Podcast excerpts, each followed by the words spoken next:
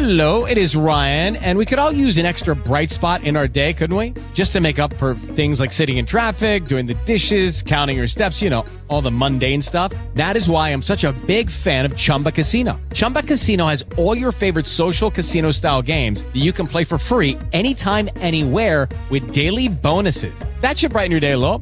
Actually, a lot. So sign up now at chumbacasino.com. That's chumbacasino.com. No purchase necessary. Group. Void were prohibited by law. See terms and conditions. 18 plus.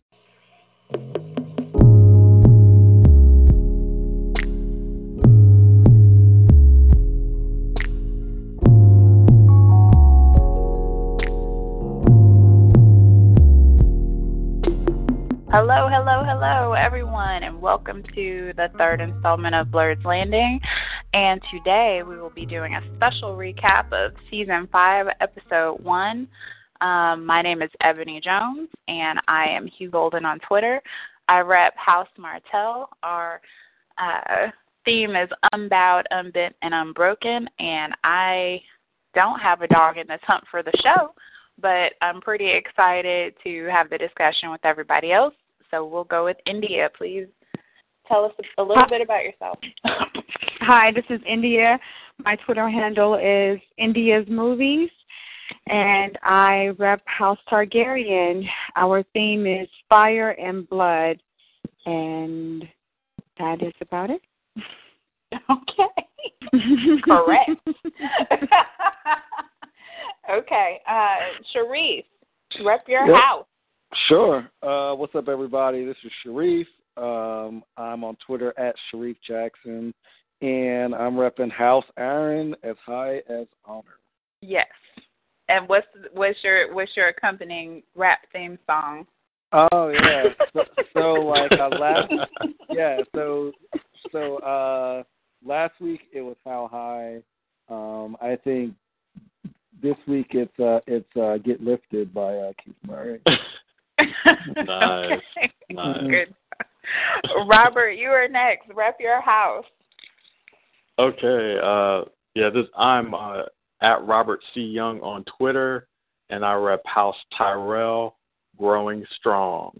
Awesome. Jamie. This is Jamie. My Twitter handle is at Black Girl Nerds, and I am repping House Stark, and winter is coming. Absolutely, indeed. I'm gonna. I I totally am gonna add an air horn with like booyaka booyaka in the back because I think that.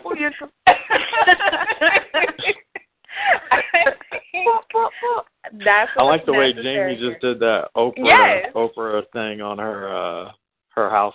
Oh thing. yeah, the Oh, Oprah. And house is coming, and you're gonna get a car. and you get a winter, and you get a winter, and you get a winter. okay, okay. All right. So what we are at, uh, winter has indeed come, and we've reached a very interesting point um, in the Game of Thrones television series. Not only will the show be dramatically departing from the plot of the books, but thanks to the slow publication, thank you, George R. R. Martin, they'll ultimately be catching up to the books and moving well beyond them. So we don't know if the new storylines will be spoilers for the eventual books or inventions by the showrunners or some sort of combination.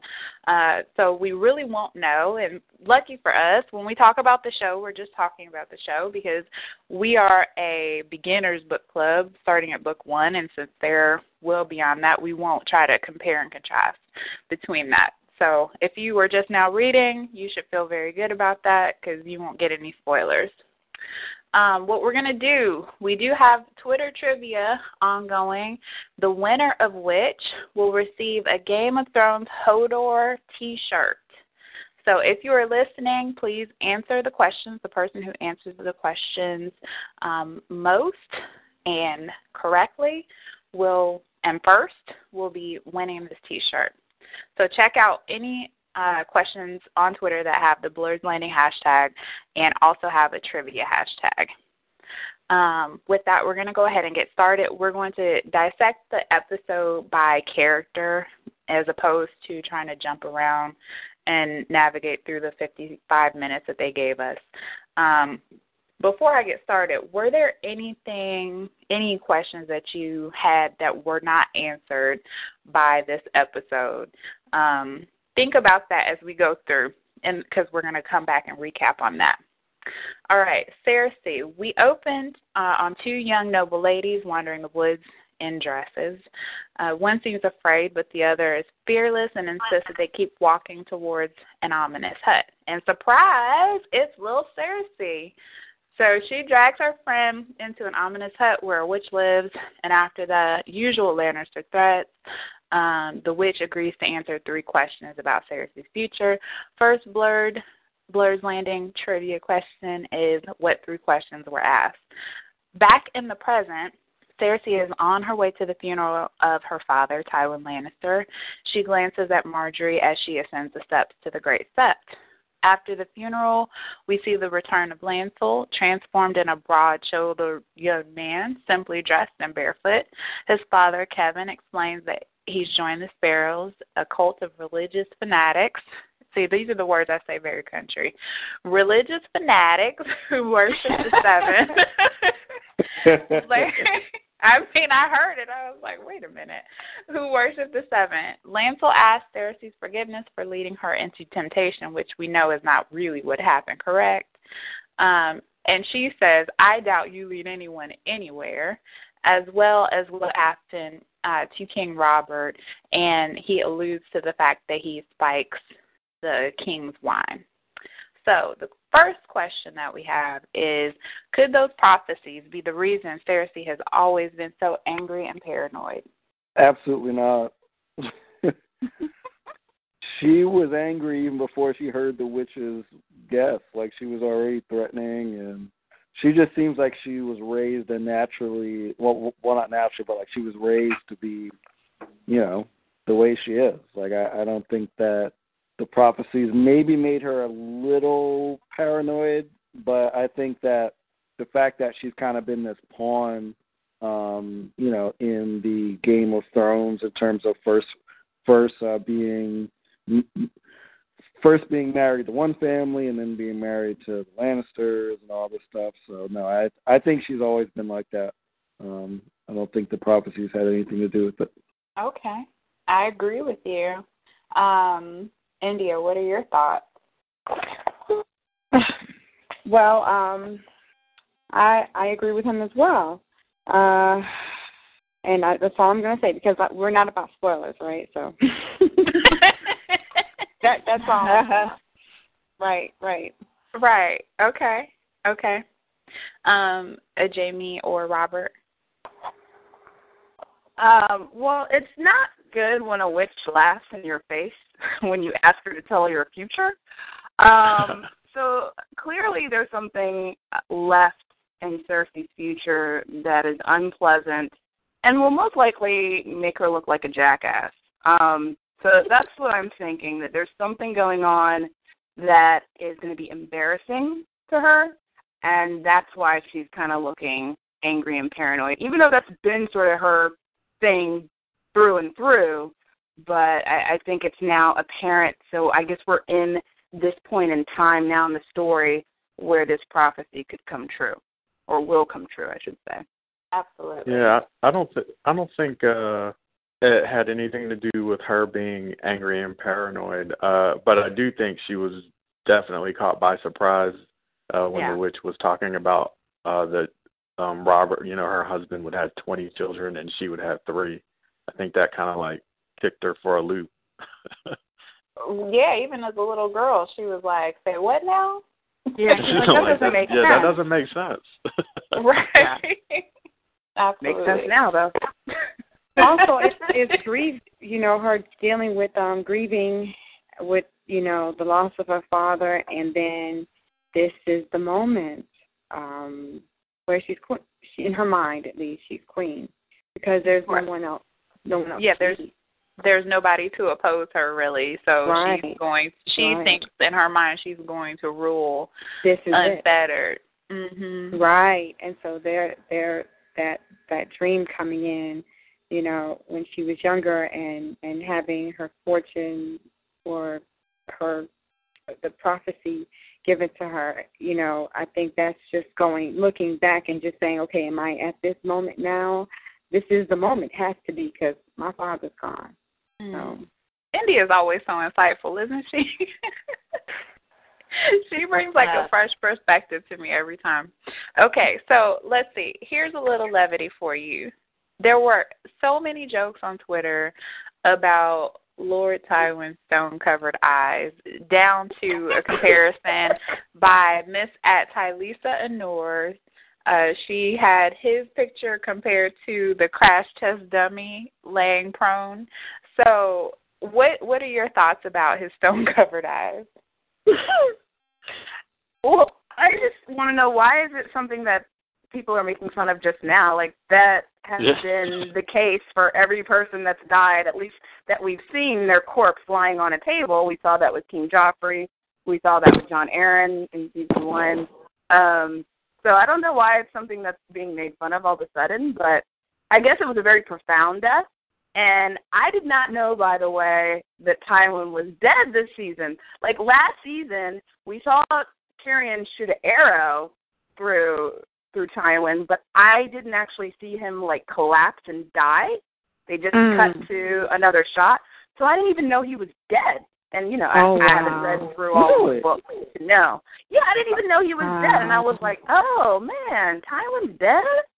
I understand why you think like that because they the way that he writes the book, like it was times where I didn't know if Jon was dead because remember we you and I had this conversation before.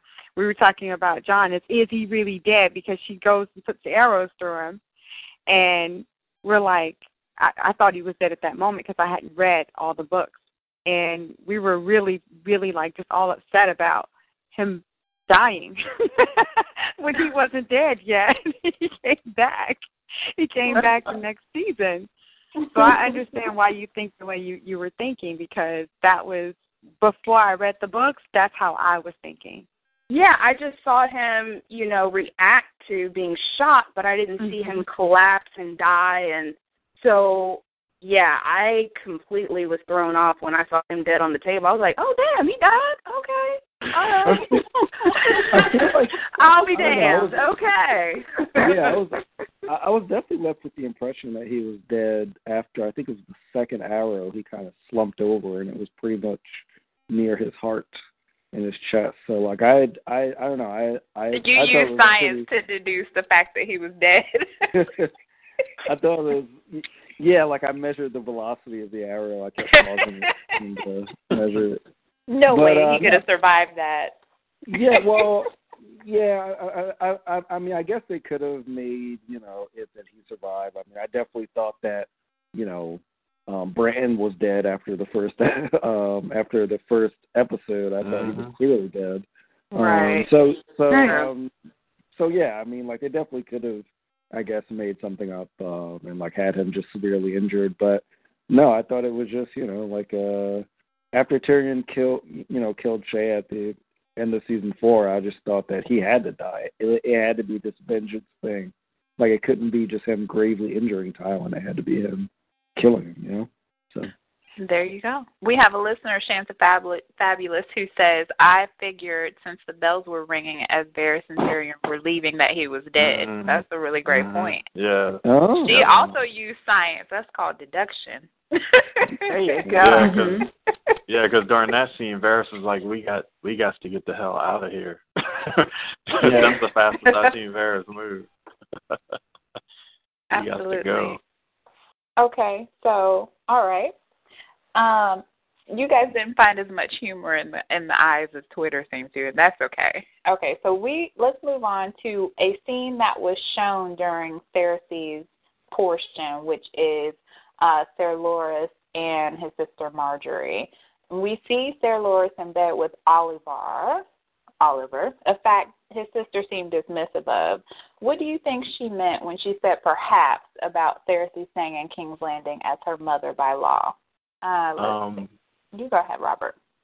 Yeah, I just thought. I mean, it's House Tyrell, so I just thought there was some machinations going on behind the scenes to to take care of Cersei. it sounds like there's al- already contingency plans to to take care of her, so I'm kind of interested to see what happens there. Okay.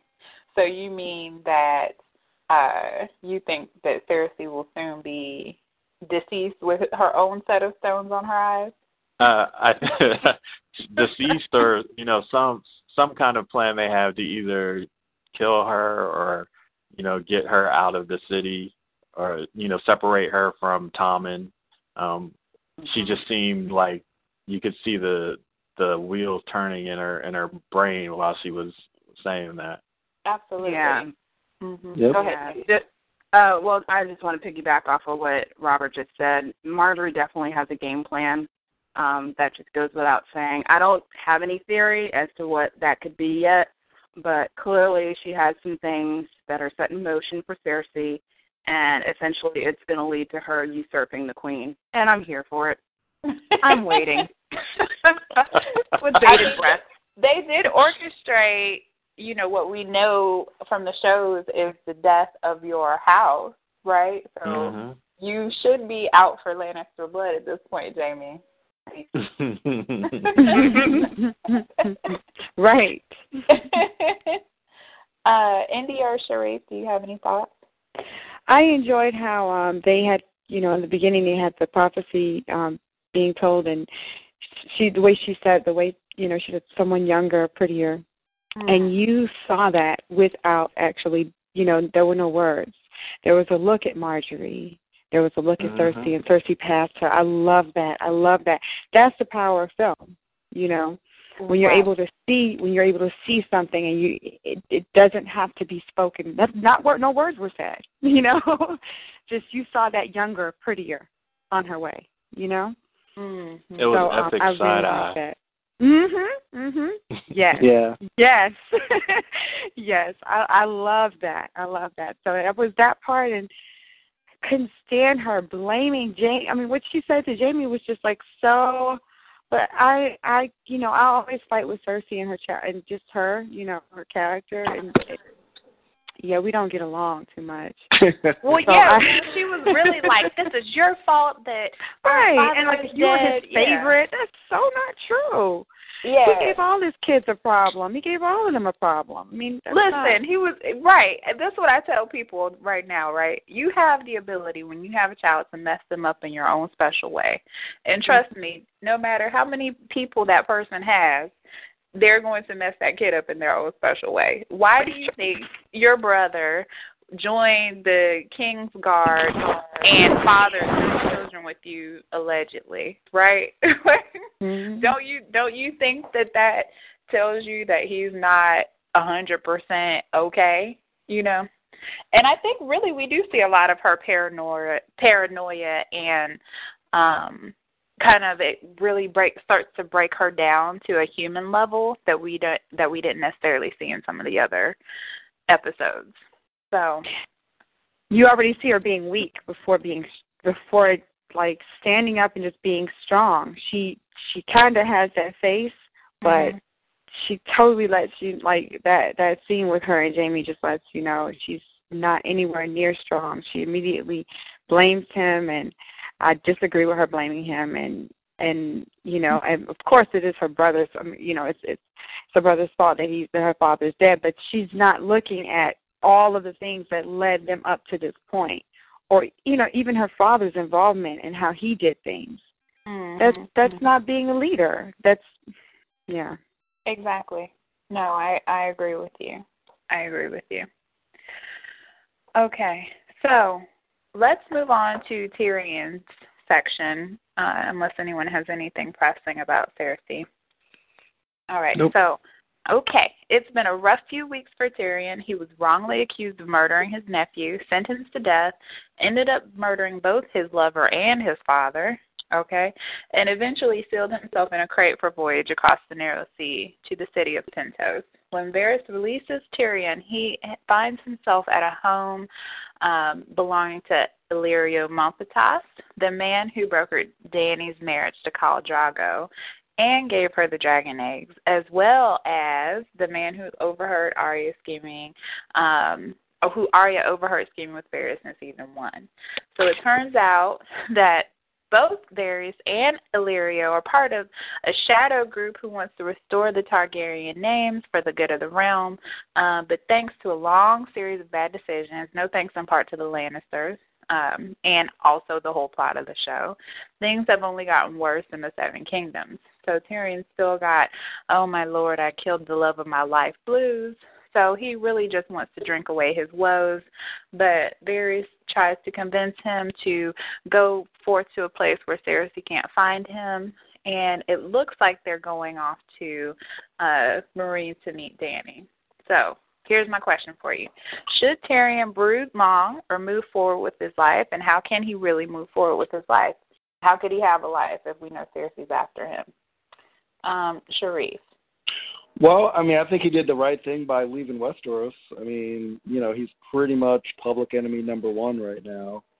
Um, so, you know, and like he has been for a while, ever since, you know, he was on trial for supposedly killing Joffrey. So um, I think that he, in terms of having a life, will he ever have like a life as a lord and master of coin and like all, the, and and all that stuff. I don't think so. Um, but I do think that you know he needs to get in league with uh, Dany and the Unsullied, especially after after he showed his sort of like uh, military skills during the Blackwater um, stuff in season two, I believe. So, so I think he's doing the right thing by moving forward, and uh, you know, I hope that he follows Varys's advice.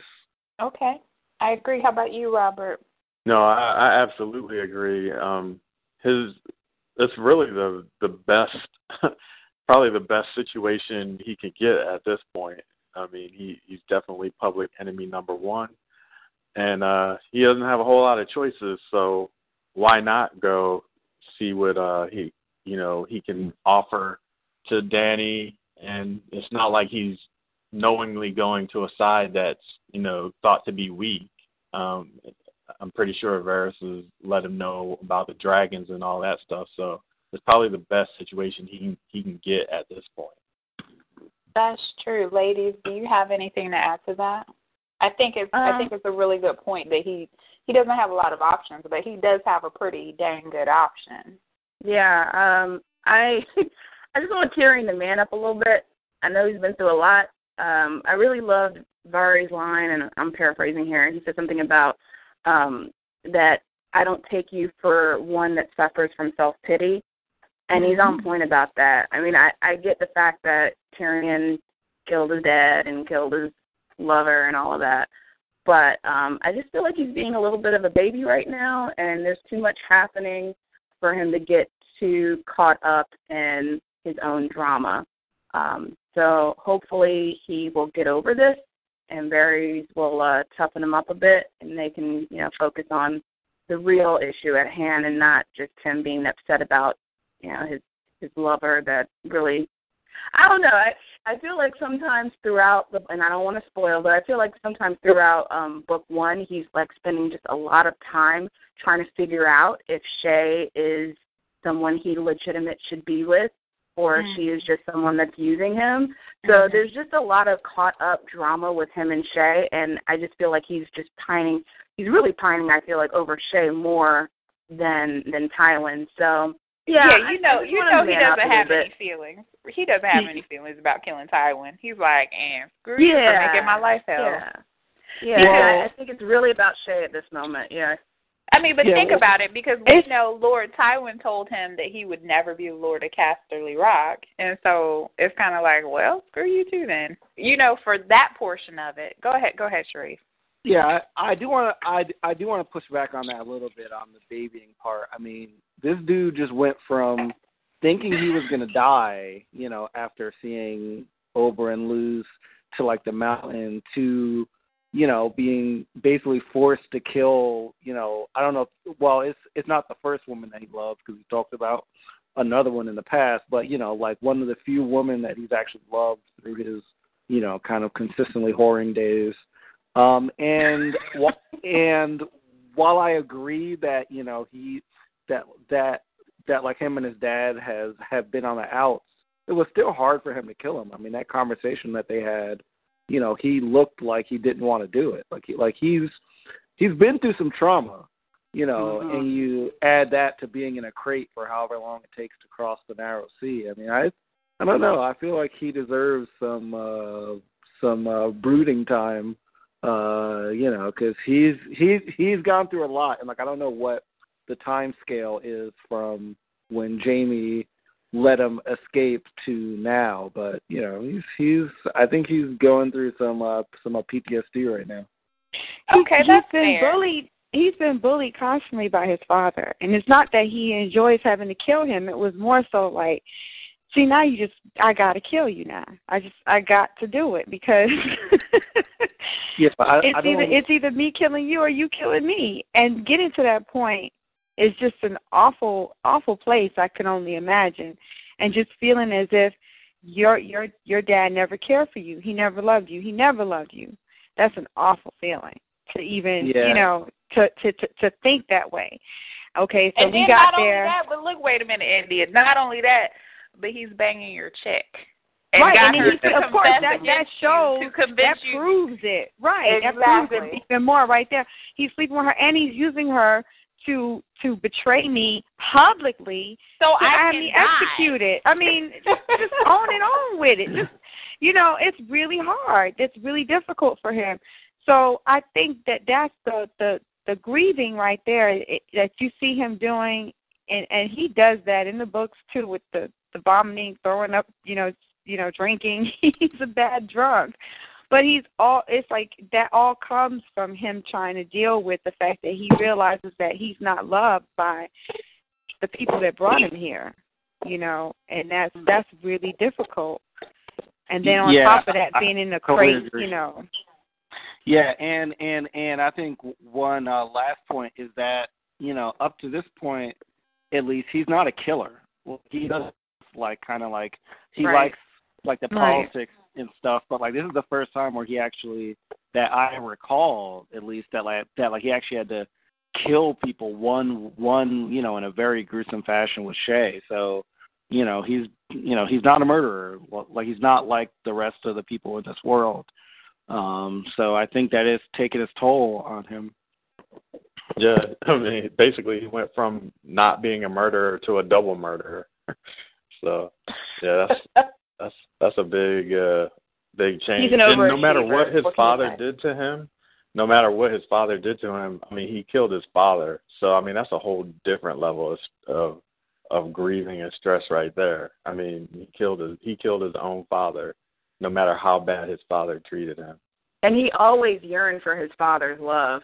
Exactly. You know, He you did. as terrible as he was for, to him, he always yearned for that. So, yeah, there's definitely a lot of emotion um, with Tyrion and Tywin, and a lot of pent up um, abandonment, parent, parental abandonment issues going on, and then of course with Shae. But I just feel like okay, time to time to get serious now. I I, I want to be more.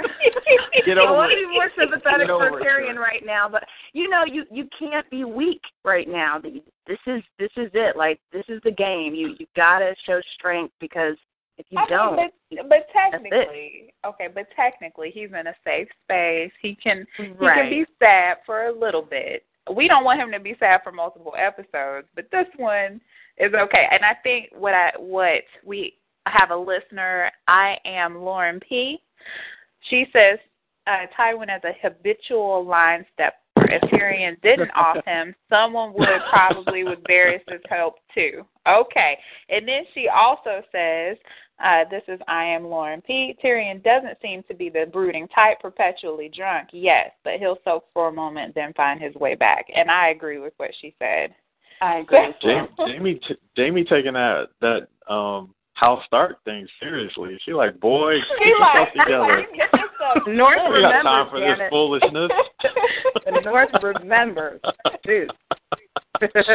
Winter is coming, Tyrion. Winter is Get it together. coming. Okay.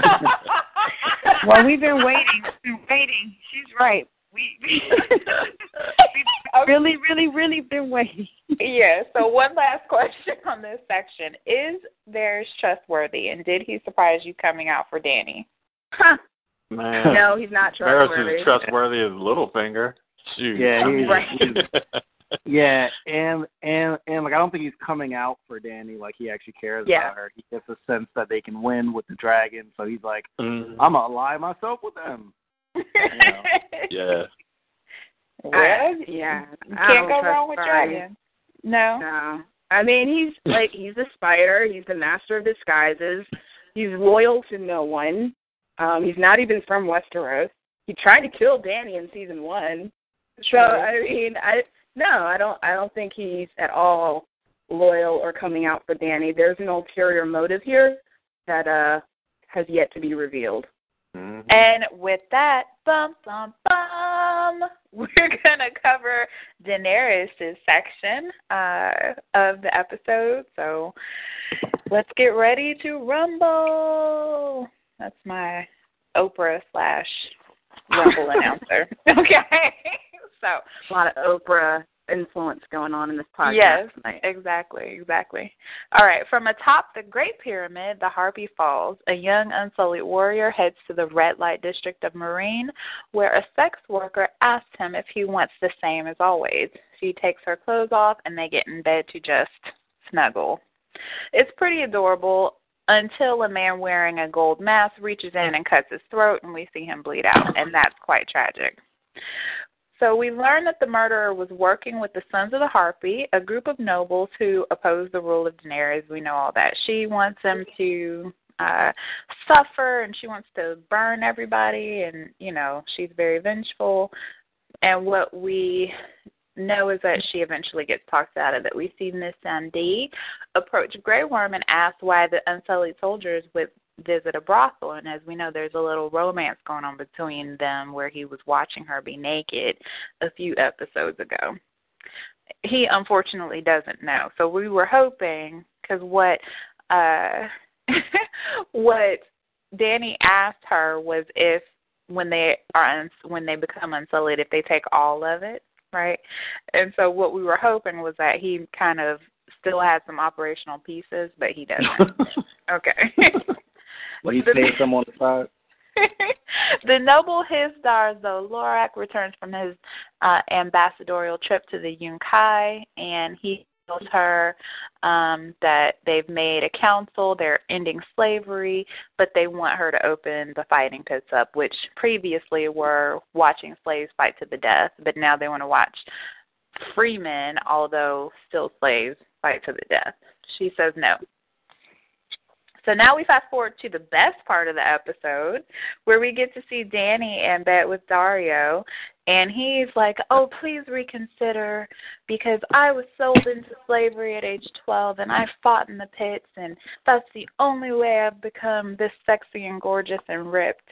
And Okay, he doesn't say that part, but that's what I heard him saying. he tells her, You're not the mother of Unsullied, you're the mother of dragons. And then she decides to visit the dragon pit where Viserion and Rhaegal are chained, and they kind of uh, rebel because they're teens now. They're upset with her for leaving them in the darkness, and she runs out. But we really don't know if it's from panic or if she's just afraid of what she's done to them. So, first question Daario was fine, okay? So we'll get that out of the way, boys.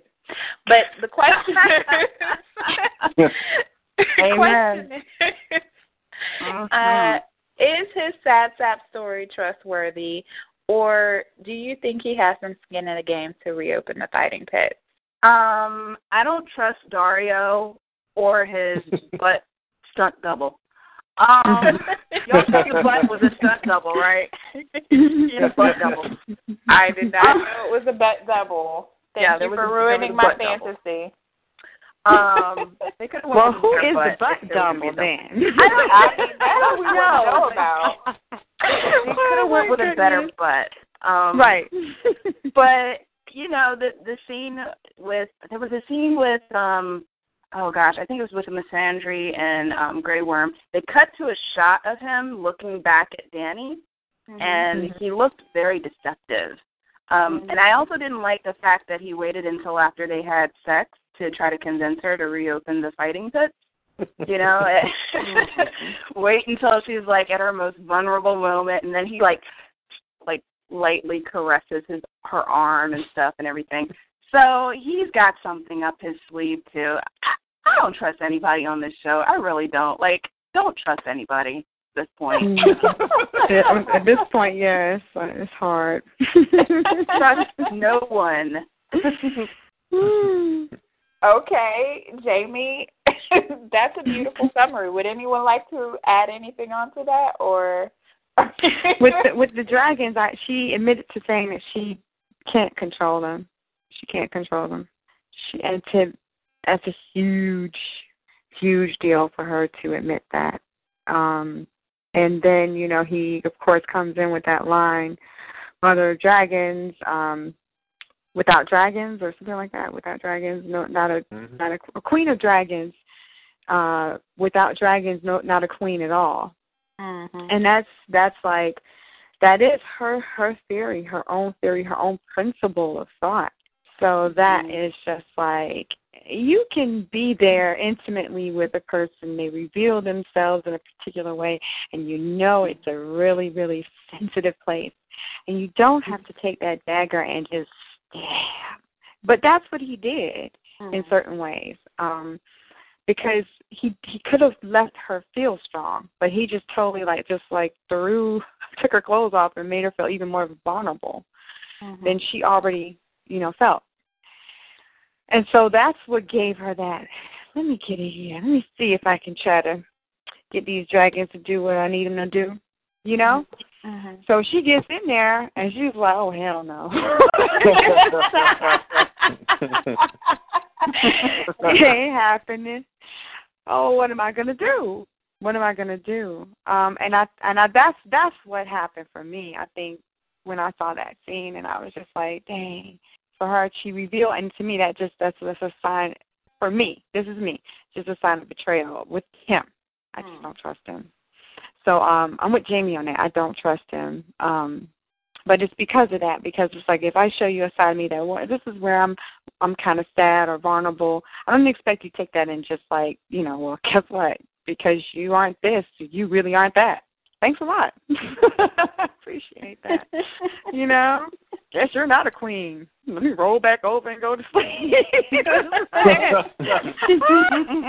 right. Oh my gosh. You'll shoot me in my pinky toe. Okay. Oh. That's how we rolling. Oh, But no. yeah, that, that that's not easy. For me, I'm just saying for me for me as a queen as if I was in her shoes, I would be upset with that. Okay. All right, now we have a visitor. Okay, yeah, so I'm gonna go now. But yeah, that's that's my take on that. Okay, awesome, awesome. So listen, uh, we have some some discussion about the butt double on Twitter, and so that kind of leads me that leads me to my next question. What do you think of Michiel Huisman and this portrayal of Daario? We know he's the second one, and he's apparently very attractive. We know that, but behind the good looks, does he fit the role for you? I still like Daario 1.0. I Yeah. like the Fabio looking. I think because he looked. I hate to say this because then it sounds like it's incest, but he he looked very similar to to Dany, but it seemed to match right them being possibly you know a couple. So I don't know. I I was just used to seeing him on the screen, and he was really hot. I mean, Daario 2.0 is hot too. Don't get me wrong. And he's sexy on Orphan Black. Um, but I don't know. I I, I really like. He was very built and very muscular too, and um, he he definitely seemed like he was more badass when it came to you know getting things done. But you know, um, I like he's Daario 2.0 is growing on me, definitely. Mhm. But the yeah, but the butt the butt's got to be replaced though. yes, one one user, one listener says that his butt was pancake flat. So that's kind of sad, and we don't want that. Um, the Jamie, it's interesting that you point out that the first Daario kind of looked like her, and I'm going to spoil this little portion. I apologize, but that's the actual way that it's written. That he looks like he could have had some of their blood with the eye color and the hair, you know, that kind of stuff. Mhm. So it, it was Oh, an yeah. interesting departure. for them to go. Honestly, go. I be I be paying so much attention uh, to Missandei. I don't even pay any attention to Daario. That's Oh, all y'all. listen, Robert, I saw your 52 tweets about how fine she was. I was like, we haven't even been on that scene for 20 minutes while we were. I'd be like we were, Daario said. I'd be like Daario said. What? I'm I'm looking over here. I'm checking out Missandei over here. So uh, I don't got time to I be love listening the to I Daario. love the battle of the sexes tweets that we have on Twitter. you, me, D Pizzle, Ravetta. we go back and forth with just all of these pictures of the sexiest characters on the show, either half naked, shirtless, or whatever, and um very exploitative. But uh yeah, we we do this back and forth and it's so much fun to to highlight who we like and who we find sexy. well, But I definitely it's don't trust all of us. Yeah. You don't trust? Okay. Oh, well, no, no, know, I'm just waiting for him to have some kind of major, uh major betrayal. Yeah, I I don't trust D- Daario because you know, like he killed his own people to get with Dany's crew.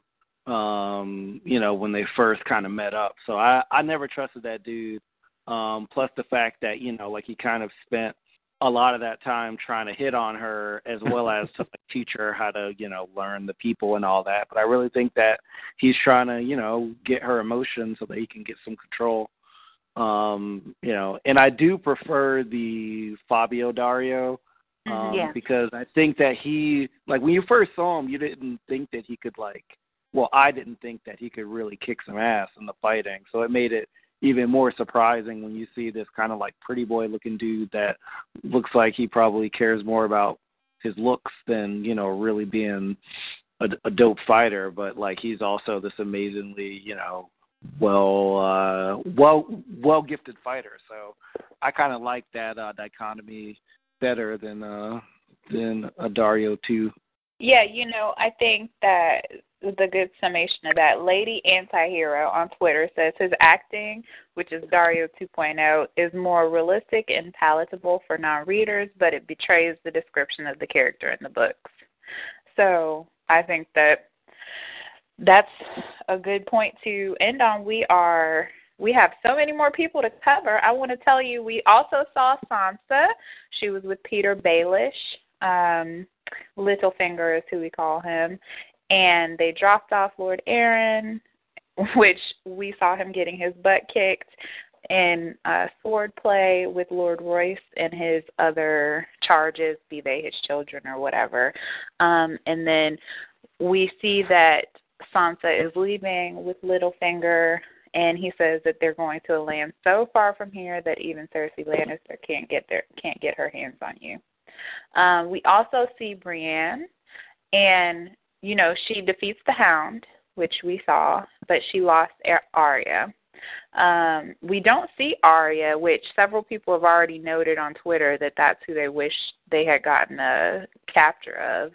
Um, and she's trying to get Pod to leave her alone, and she's brooding because there's no good people left to be a knight for. Um, and then we actually see her say, uh, you know, I, you know, the good lords are dead, the rest of them are manner. And then Pod uh, says that really let's just focus on finding Sansa, and then who should drive by them but Sansa and Littlefinger in their carriage. So, you know, I'd be interested to see how that goes forward. All right, now, Jon, this is the most important character, especially for you, Jamie, because he is House mm-hmm. Stark, and so I'm gonna I'm gonna delve into his section. King Stannis, who has taken up residence at the Wall with his army, asked Jon to take a proposal for the Wildlings, join his army, fight the Lannisters, and when he wins, he'll pardon everybody, make them citizens, and give them land. Right? 40 acres and a mule like a mug. It's a very fair offer, but one that Jon knows the free folk really won't take because they don't bend the knee and, you know, all that other rigmarole. So, Mance Rayder has been told that he needs to bend the knee or he's going to burn, right? Because the uh, Lady Melisandre is all about uh, giving people to the red light of R'hllor. So Mance is understandably upset about the idea of being burned alive, but he's like, yeah, I'm going to just not bend the knee because that's not what I do. So he's not sure that he could really convince the free folks to follow Stannis, which was also a part of the deal. And he said they followed me because they respected me. Um, the moment I kneel for a Southern king, they're not going to respect me anymore, or he says that's all gone. And so that night, Mance gets dragged out to a pyre, and he gets told by Stannis that he can kneel and live. And he's like, "Hey, Stannis, good luck to you. I'm gonna just go over here and burn right quick. You good luck fighting, okay?" And then Lady Melisandre then eulogizes, gives a really long speech about the light and the darkness, um, and then they start burning him. And we watch Mance, and then he starts kind of going, oh, and right before he starts screaming, that's what happened. right before he starts screaming, sunk in the darkness, and he has an arrow in his chest. Why he's not still screaming when he gets shot with an arrow is beyond me, but that, but he definitely didn't. So the questions are um, we see first Jon training and teaching, um, and I have a question for my ladies. Tell me how you feel about seeing him in that fatherly role, and that's for Jon. And by ladies, I think I just mean Jamie. it was great. It was awesome seeing Jon in the fatherly role. I mean, Jon is really matured, and um, we're definitely seeing him being the responsible adult that little other characters in the show have yet to to reveal about themselves. And um I really liked also the moment with him and Mance Rayder. I mean, he was basically like a salesman trying to give him a pitch on the why he should um bend the knee, but um I, I really do respect Mance Rayder by the way for not um doing that. Um that's another conversation but yeah, Jon Jon is doing an awesome job. I loved it, and you know he is always near and dear to my heart. And even to the very end, you know he was looking out for Mance in death by shooting that arrow and alleviating him of his pain. Um, so I'm glad that um, you know Jon stepped up, and I'm concerned that maybe Stannis might feel insulted by that. So mm-hmm. it'll be interesting to see what happens because uh, you know that really wasn't the intention was for him to get shot by an arrow but was for him to suffer and and scream and burn to death on the stake so be interesting i, I love, there would be more screaming I, I, I, really I love no no he wasn't supposed to scream he wasn't supposed to scream after that he was I know, but like, I'm saying, I that that was the whole leading up I, to that like who's gonna just be like, yeah, fire's looking at my feet. I'm gonna just be over here looking stoic. I really can't sorry. think of a person. I mean, he wasn't on fire yet, though. Like it was kind of coming to him, but he wasn't actually ablaze. There was some flames around him, though. He was burning I mean, up. The feet, yeah, the legs was burning. He was on fire. That's what yeah. I'm saying. Yeah. Sorry, and that's why he was yel he was yelping and making noises. He was being burned at that point, and that's why Jon did what he did. You guys are making me think of Martin when he's like, the fire. he's like, baby, the fire. oh my goodness. And, you know, you're trying to be a man about it, I guess. You know, he's like, it burns. It burns. It's burning. Nobody gonna burn me.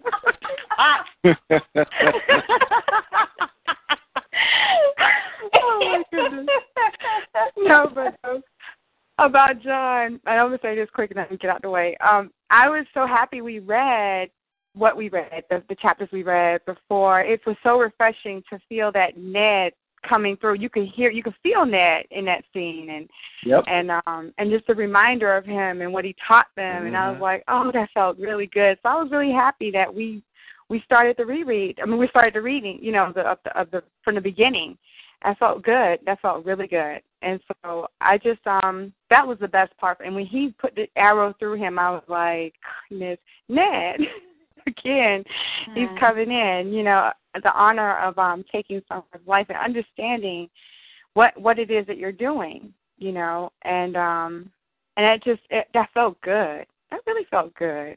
You, so, you gotta yeah, love that the bastard is the most like his father. I love yeah. it. I love it. Yeah. I lo- and it's what you love about Jon most. is what you love about him most. He's just he's a beautiful character.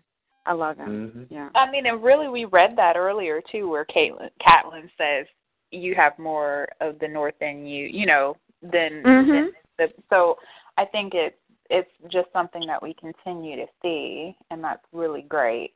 Okay, that was the lady's question. Now, let's see. How about I asked the question: Is it better to die for your convictions than to um, compromise your morals, which is what Mance did? What do you think about that? I mean, in theory, I I think it is. Um, you know, just just having the the mental exercise and thinking about it, I believe that to be true. But to be in that situation, it's kind of hard to say what you would do. You know, um, but I have complete and utter respect for what Mance did, and and that's exactly why the wildlings respected him so much. Um, I mean, the dude was willing to go go to his death and and and not bend on on a knee for the for the guy behind the wall. So I, I had nothing respect for him. Yeah, and, and uh Jon respected him as well because he told Stannis like, "Yo, like they were just born on the other side of the wall. Like, like that's it. Like, That's Mhm. the only, you know." And the fact that Mance had, you know, as they said, like united all these tribes like for the first time that they know of in like the history, um, to to like put them all under this one like King Beyond the Wall thing. You know, like Mance was a really dope dude, and I could definitely I can definitely understand why he chose to die because he believed in his cause that much. Um, and you know, I don't think that many people, especially in a Westeros, would do that because it's a lot of like you know like political kind of manipulation and backstabbing and the kind of stuff that we talked about with Daario and Avaris about like I'm going to align myself with this person just so I can get ahead. Like I think that if a lot of other characters were in Mance's position, they would just go along with uh, Stannis and just plan to, you know, backstab him later or something like that. Um, so yeah, I I do think you know, like like uh, you said, Robert. Ideally, you know, you do want to die for your convictions. It takes a very strong person to do that, and I think Mance fits fits that uh, characteristic. hmm Absolutely. Okay. Does anyone have any thoughts other than that about Jon? No? Here's I do have I wanted I started at the beginning saying what did you wish that you had seen in this episode? And so I kind of want to open it up for uh, discussion about who you wished you had gotten more information on or what you needed uh, that the episode didn't give you. Arya. Yeah. I was hoping to see her. Sucks that I, I had mean, to wait she- till next week, but Yeah. And i- is the hound dead? Do we know? Do we know? Jamie having some i- you having some issues, huh, Jamie? Not knowing who's dead. I I mean- know. I, I, that's the thing. Like, and maybe the live tweeting has a lot to do with it. But I, I don't recall seeing him die. So is, No. is he dead? Or no, don't know. No. we didn't see him. I, I mean, they Ar Arya left him while like he was begging her to uh to uh, kill him, but yeah, I Yeah. think it's safe to say he's dead. So I want to know what's going on with the hound. Okay, what's going on with the hound? That's a good question because we didn't see him die. Um, We we Anyone not else? doing that, right? no, we're not doing that. okay. We're, we're not doing that. She's she, she's asking a different question. we're not doing that though. No. Okay. Okay. No. Okay. so, all right. Everyone on Twitter is basically saying Arya. Nobody really cares about the Hound except Jamie. She's like, No, I, I just want to know if he's dead or not dead. That's all I know." no, you to just want to know. Mhm, You just want to mhm. know. I get that. oh. Oh, the other thing I, yeah. want to see is going on. Obviously, to, I so- didn't know about Tywin, so I've got some issues trying to figure out who's dying and who's alive on this show. So, It's some other stuff, but it's all spoiler stuff. So I'm going to close my mouth. Thank But- you. Because listen, guess what, you guys? We have five minutes left, And as you guys know, we do a topical discussion where we relate what happens in the mythical, magical world of the Game of Thrones to what is happening in the real world, and we do a little bit of a brief discussion on it. So I'm going to take this last few minutes, read the discussion, and then we will answer the question at the end. Ready? Yes. Thank you. Sir Loras is apparently openly gay within his family circle, but he does not have the luxury of coming out. He is even actively considering marriage to a woman he otherwise despises. This has scandal written all over it. With Olyvar brazenly performing in front of Queen Margaery, we compare this to 2013 slaying of the openly gay male mayoral candidate Marco McMillian, to which a man recently confessed in today's society, do you feel that LGBTQ people still have to actively hide themselves for career, personal, and family safety? And it depends on what. Um, oh, I'm sorry. No, you go ahead, Jamie. Oh, it it just depends on I think what line of work they're in at this point. For the most part, LGBT, and let me say this: I I can't speak for for LGBT um, community, but from what I've understood and seen, that it's harder in some fields than others, meaning that, you know, if you're trying to run for political office, it would be harder to come out um, than it would be if you were, you know, an office manager for a law firm or something. So, um, you know, I think that it just kind of depends on the career field that you choose, whether or not you feel comfortable um, you know, coming out to coworkers or even to the public at large about your sexuality. Absolutely. Well said. Robert, do you have any thoughts? No, I mean I I agree with Jamie. Uh, I mean it really just it it depends. I would say overall, I think that it's probably still um, very unsafe in a lot of situations. You know, I I think a lot of people probably feel unsafe in a lot of situations. So I think it it really depends on the community around them and and you know the the work environment, the community of the work environment they're they're they're in. Uh, I think it's it's probably um, uh, it's just uh, it's, it's it's really complicated. I think there's still a lot of people out here that that are are treating the LGBT community pretty bad. And I live in a city that's uh, probably one of the the more open and open cities when it comes to situations. So I just hope it keeps getting better. The situations keep getting better and better. Absolutely. Were you surprised when you saw him, you know, when Margaery waltzed in basically while they were in the middle of having sex or nearing it? Um, were you very surprised when you saw that? that no, uh uh and I definitely wasn't surprised that Margaery didn't bat an eye. Um, Sharif or India, do you have any final comments? Uh, I don't. Um, I think you guys pretty much covered it. Um, yeah, I mean, I think that like Mar- Mar- Margaery didn't bat an eye because she knows like the deal, and she just wants you know her power and stuff, and she could care less about you know what he does as long as he looks good in public. Um, and yeah, I do think that um, you know, like depending on where you grow up and the environment and your family issue, that there definitely are some um, LGBTQ people currently that do have to be in the closet for uh, various reasons. Um, you know, especially in like some of the more less progressive areas and like rural areas and things like that. So, yeah. Absolutely. Well, I want to thank everyone for tuning in to listen to this recap of the season five, episode one, Game of Thrones.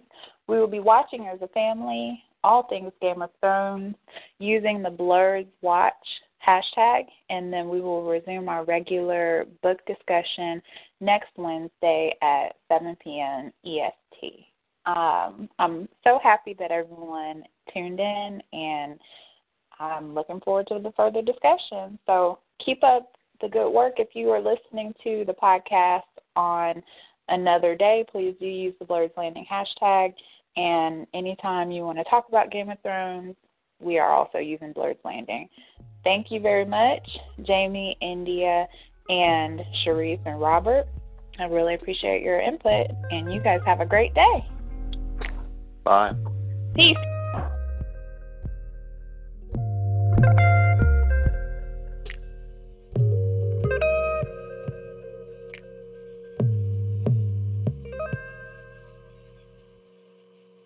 Step into the world of power, loyalty, and luck. I'm gonna make him an offer he can't refuse. With family, cannolis, and spins mean everything. Now, you wanna get mixed up in the family business. Introducing The Godfather at ChumbaCasino.com. Test your luck in the shadowy world of The Godfather slot. Someday, I will call upon you to do a service for me. Play The Godfather now at ChumbaCasino.com. Welcome to the family. VGW Group. No purchase necessary. Void where prohibited by law. See terms and conditions. 18 plus.